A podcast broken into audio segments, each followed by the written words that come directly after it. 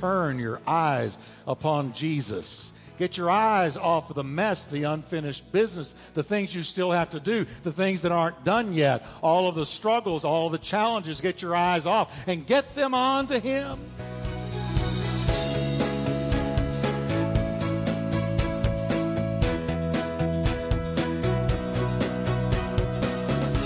Welcome to Life Talk with Dr. Jeff Wickwire, author and founding senior pastor of the exciting Turning Point Church in Fort Worth, Texas. Pastor Jeff is known for his heartfelt and practical proclamation of the scriptures. We are so glad you joined us today. So stay tuned as Pastor Jeff teaches, encourages, and challenges you from the Word of God.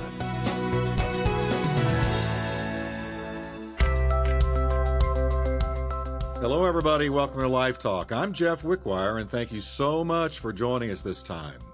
Today, we're continuing the series Encouragement for Discouraging Times with a look at the fruit of encouragement. You know, I have many plants and flowers in my backyard that I love to take care of.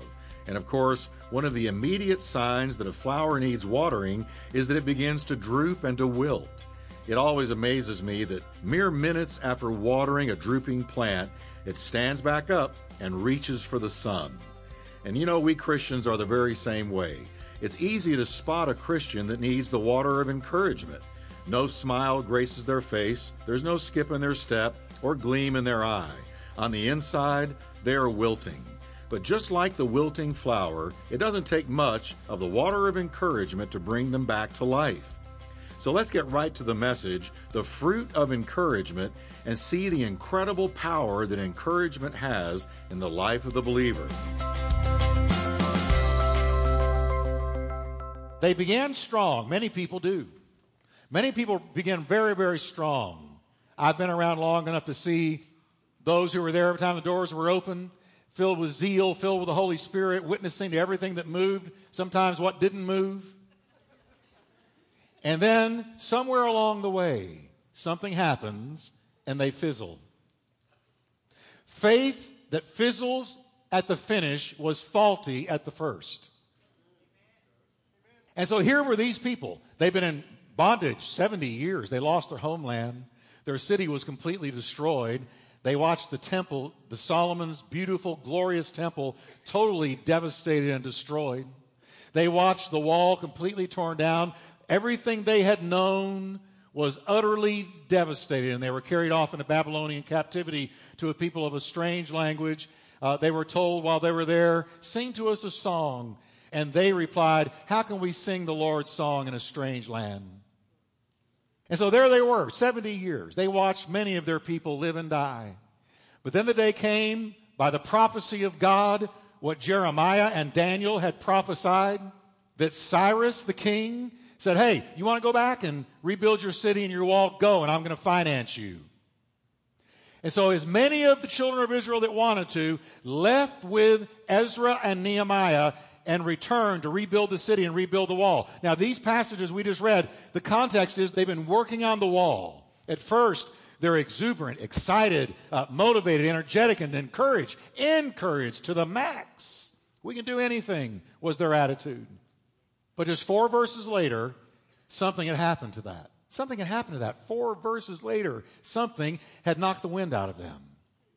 And now they're fearful, weary, listless, unmotivated, and discouraged, not encouraged, discouraged. Three things were responsible for this, and I'm going to cover them quickly. These three things knock them down, and they're what knocks us down, you down, me down, if we let it. First, their focus had shifted from the purpose before them to the mess surrounding them. Ever done that? You get your eyes off your purpose and onto the mess?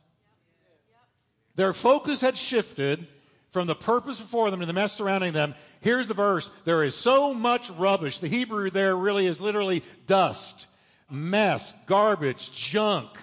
So much unfinished business is the idea.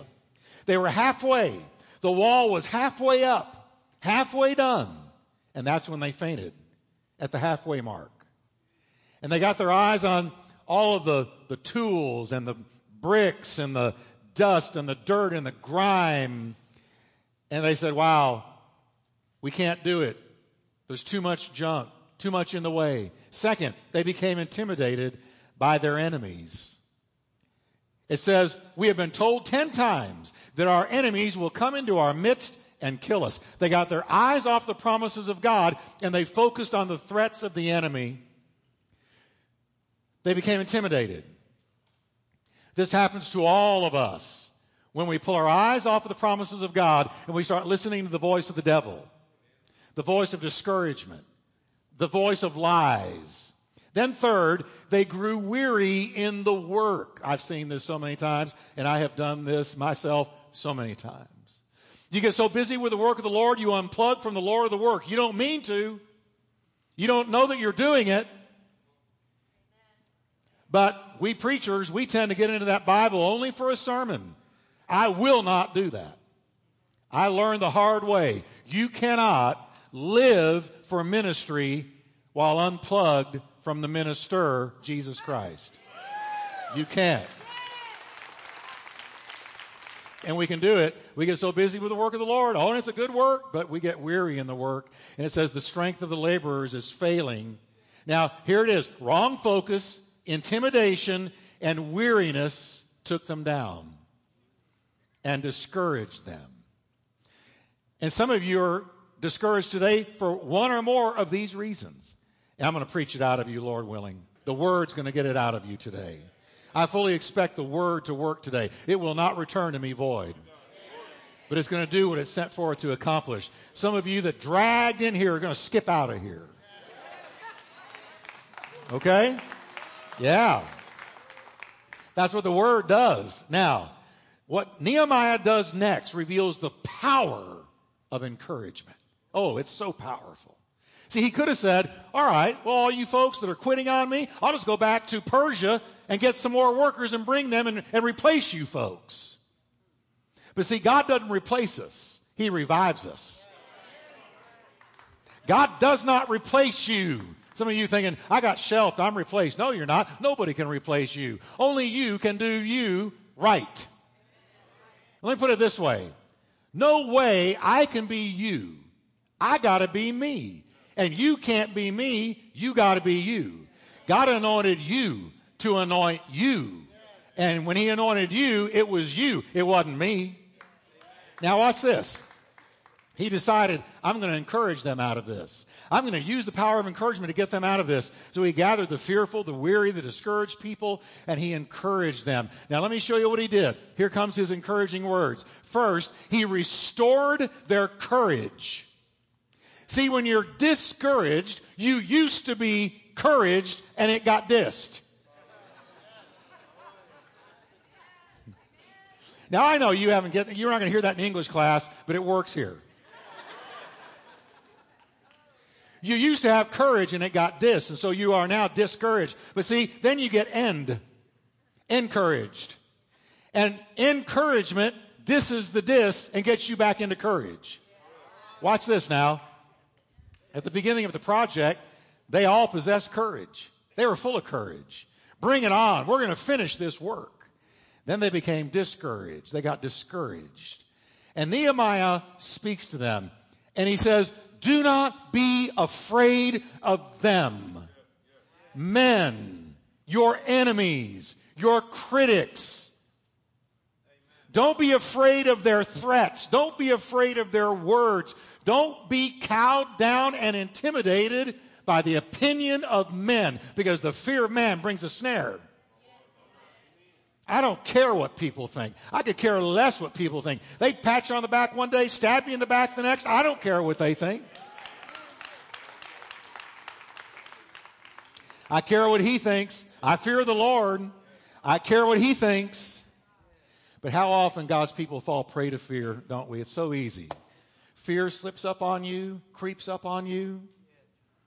David battled it all the time. The Psalms are full of David battling fear. He said, When I am afraid, he didn't say if I'm afraid, he said when. I will trust in you. Psalms 27 1, one of my favorites. The Lord is my light. He's my salvation. Whom shall I fear? And of whom shall I be afraid? He battled his fear with the word of God. And then, of course, Psalms 91, who can forget it? You shall not be afraid. Everybody say that with me. You shall not be afraid. Let's put an I in there. I shall not be afraid of the terror by night, nor of the arrow that flies by day, nor of the pestilence that walks in darkness, nor of the destruction that lays waste at noonday. A thousand will fall at your side and ten thousand at your right hand, but it shall not come near you. That's what it says. So notice David repeatedly shook off the fear that attacked him by quoting the Word of God.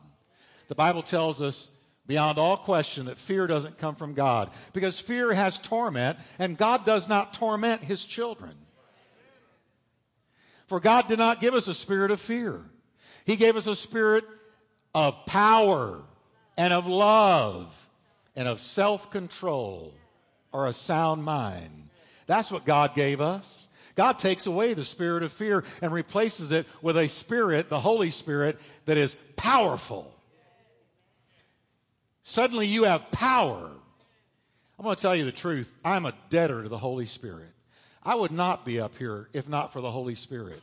Nobody was more filled with fear and intimidation and different phobias and insecurities than I was. But I found that when the Spirit of God came upon me, He turned me into another man. The Spirit of God. There is nothing more powerful than the Spirit of God. Listen, the church in the West doesn't need more money. It doesn't need bigger buildings. We need a fresh baptism in the Holy Spirit of God. The Holy Spirit of God. Man, I'll tell you, the Spirit of God changed me, rearranged me, renovated me, stood me on my feet, breathed vision into me, and took me from being one thing into completely another. The power of the Holy Spirit, and He's here today. I prayed last night. I said, Oh God, breathe on us tomorrow. Breathe on us tomorrow. See, you haven't had church until the Holy Spirit's there. If you have church without the Holy Spirit, you just had a religious meeting. We need the Holy Spirit of God. The Holy Spirit of God. Holy Spirit of God can touch you and do in five minutes what psychologists couldn't do in 20 years. The power of the Holy Spirit. Now, listen to what it says. If you're tormented by fear, the first thing to know is that God did not give you that fear. 1 John 4 18 says, perfect love, God's love, casts out fear. Cast it out. Well formed love banishes fear, John writes, since fear is crippling, a fearful life, fear of death, fear of judgment. All of these things represent the person who is not fully formed in love or who is not full of the Holy Spirit because when you get full of the Holy Spirit, there's no room for the spirit of fear. Now, Nehemiah was looking at a group of people filled with fear, locked in fear, paralyzed by fear. So he says, I'm going to encourage you out of this. Don't be afraid of your enemies. Who are they? God will fight for you and you will hold your peace. We're the winners and not the losers. Don't forget who you are, but even more than that, whose you are. Because if God be for us, who can be against us? I like this story in Paul's travels. He shipwrecked. He was a prisoner in a ship being taken to see Caesar. And, and, this is in the last chapter of the book of Acts. And I love that it happened in the last chapter because it's powerful. He's in this ship. He's been visited by an angel. The angel has told him, Fear not. The ship wrecks. And all the prisoners that are on the ship and all the sailors swim to shore, and it's winter time and it's freezing. They're all shivering to the bone. And so, Paul, being the servant that he always was, he goes around looking for some sticks to gather for a fire. And listen to what the Bible says in verse 3. But when Paul had gathered a bundle of sticks and laid them on the fire, a viper, for you Texans, a snake, came out by reason of the heat. Ooh, and this word is strong, fastened on his hand. Let me give you a grim picture. The word fastened probably means he bit him and then wrapped around his arm. Everybody say, Ooh. Some of you just grabbed the side of your chair. I saw you. The word viper is letting us know it was probably a two stepper. That's what we call a two stepper, is like your cobras, your black mamba, your green mamba, your puff adders. These are snakes that if they bite you, you take two steps and you die. Now, that's a little bit exaggerated, but not by much. Because the venom immediately goes to your lungs and paralyzes you where you cannot breathe. Now, I've got a reason for telling you that. This viper reached out of the fire and latched onto Paul's hand and wrapped around his arm. And for me, that is a picture of fear. It fastens itself to you. It injects its poison into your mind and heart. It paralyzes you into activity, just like it did Nehemiah's builders. They were paralyzed because of the venom of fear. Now, I want you to notice how Paul responded. He didn't go running, he didn't go screaming, he didn't write a will. I love this verse, verse 5. Paul shook off the snake into the fire, and he was not hurt in any way. Now, see, this same Paul went around this entire city, or this entire island, healing everybody who was sick, praying for everybody. Now, he didn't do it, but Jesus did it through him. But there was such an anointing on his life at this point, such a grace that everywhere he went, he prayed and people were healed. And on this island, it says he healed everybody who was sick on the island. So this snake can't take him because it wasn't his time. Until it's your time, you can't go. Now, the natives are watching this. The natives see this viper latch onto his hand, wrap around him, and they're looking for the swelling to immediately happen because it happens immediately. They're waiting for him to drop, start laboring in his breathing. None of that happens, and they decide he's a god. Ooh. Paul said, Don't worship me, but Jesus Christ is the one who has kept me whole. Now, watch this. Folks, I, I, let me just digress a minute and tell you in a day of hypersensitivity, right now in America. We are so hypersensitive. Political correctness has turned us into a bunch of blubbering babies, always offended about something. Good Lord, you turn on the radio, somebody's offended about this, this group offended by that. We have become a great big pulsating mass of neurotic, offended, crying babies. That's what political correctness has done. But the Christian ought to be different. There are some things the Christian ought to learn to just shake off. Shake it off. Man, there's some things we need to shake off. If somebody says something hurtful to you in church, don't pick up your marbles and go home and say, I'm leaving church and I'm going to quit praying because I got hurt at church. Get over it. Give it to God and shake it off. Amen? When things don't go the way you thought they should or the way you thought they would then give it to God and just shake it off. Listen, if that's all it takes to take you down, God doesn't have an army, He's got a playpen. He's looking for an army. Tough on the outside, soft on the inside, a rhinoceros hide with a gentle heart. Nehemiah is encouraging God's people shake off this fear. Don't let that cling to you. Be a Teflon Christian. Things hit you and just slide off.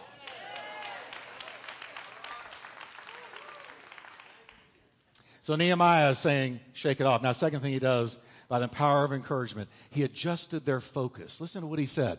Remember the Lord, great and awesome. He's saying, children of Israel, let me encourage you Remember who you serve. He's great. He's awesome. I pulled just a few quotes from some of the prophets that use adjectives to describe our God. Listen to this. The prophet Zephaniah wrote, The Lord your God is with you, the mighty warrior who saves. Notice, not the uncaring, apathetic, distant God who's off flinging other stars into space. No, the one who intervenes in your life and answers your prayers and fights for you, the mighty warrior. And then Moses one day broke out in praise and he said, Who among the gods is like you, Lord? Who is like you? Listen to this majestic in holiness, awesome in glory, wondrous in your working, working wonders. Let me just quote Jeremiah the same way. Jeremiah said, No one is like you, Lord. You are great, and your name is mighty. Your name is mighty. And he hadn't even gotten to the name of Jesus yet. This was just Jehovah. Your name is mighty. But now there is no other name above the name of Jesus Christ. Listen to the words majestic, awesome, wondrous, great, and mighty warrior. Folks, when your focus is on that instead of the rubbish, then you win by your focus. You will go forward or go down based on your focus. I'm going to say it again. You will go forward or go down based on your focus. Ask Peter. As long as he looked at Jesus, he walked on the water. When he looked down at the waves and the wind, he sank. God, you are a majestic God, an awesome God, a wondrous God, a great God, a mighty warrior fighting for me. And if you be for me, who can be against me? That's why I'm more than a conqueror through him that loved me. And he who has begun a good work in me will finish it till the day of Jesus Christ. Because you're a majestic, awesome, wondrous, great, and a mighty warrior.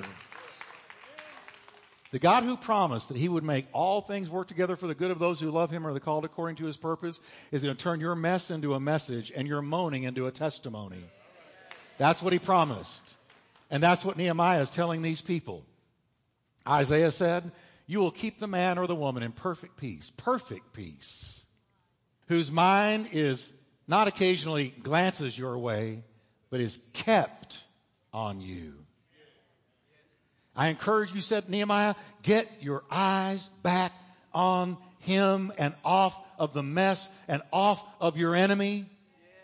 Get your eyes, I encourage you, back on him. Sometimes all it takes to help a struggling believer is say, hey, friend, get your eyes back on Jesus.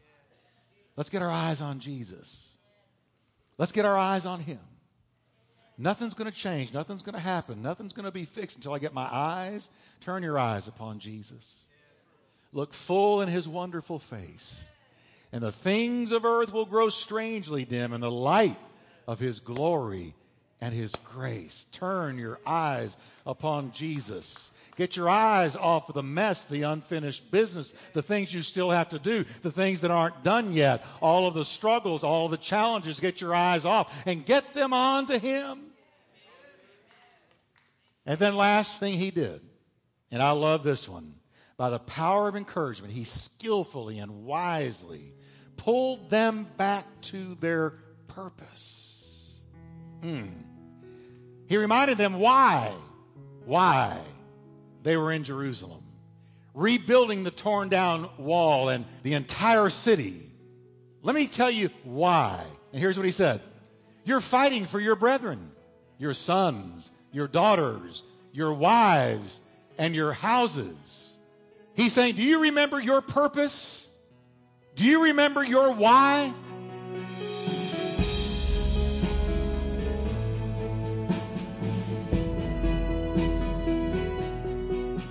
Well, that's it for this time. I hope you enjoyed the message and that you're inspired to become an even stronger encourager of others. And speaking of the power of encouragement, I want to encourage you to join hands with Life Talk in reaching the nation and the world with God's Word. We indeed live in a spiritually wilting and dying nation. And there's only one tried and proven remedy the gospel of Jesus Christ, declared without apology or compromise. If you'd like to become a part of helping Life Talk do just that, then connect with us at our new website, lifetalkradio.us. That's lifetalkradio.us. The time to reach our nation may be shorter than we think. Thank you for joining hands with us to make a difference. And join us again next time as we continue with part two of the message, The Fruit of Encouragement. Until then, I pray God's rich blessings be yours.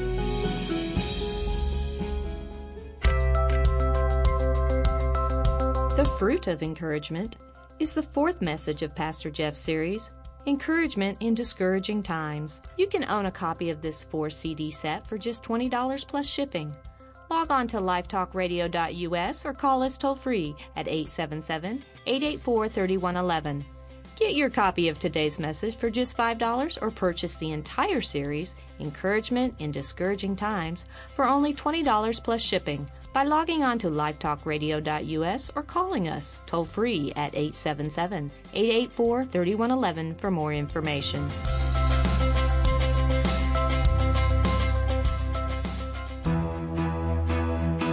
You've been listening to Life Talk with Dr. Jeff Wickwire. To find out more about Dr. Wickwire's ministry and Turning Point Church, visit us at lifetalkradio.us or call us toll free at 877 884 3111. That's 877 884 3111. And as a reminder, Life Talk is a listener supported ministry. We exist to bring God's Word to thousands of people in your area on this great station. So your prayers and financial support go a long way in helping us with this endeavor. Please prayerfully consider helping us. Thanks again for listening today, and we look forward to meeting with you once again on our next Life Talk broadcast.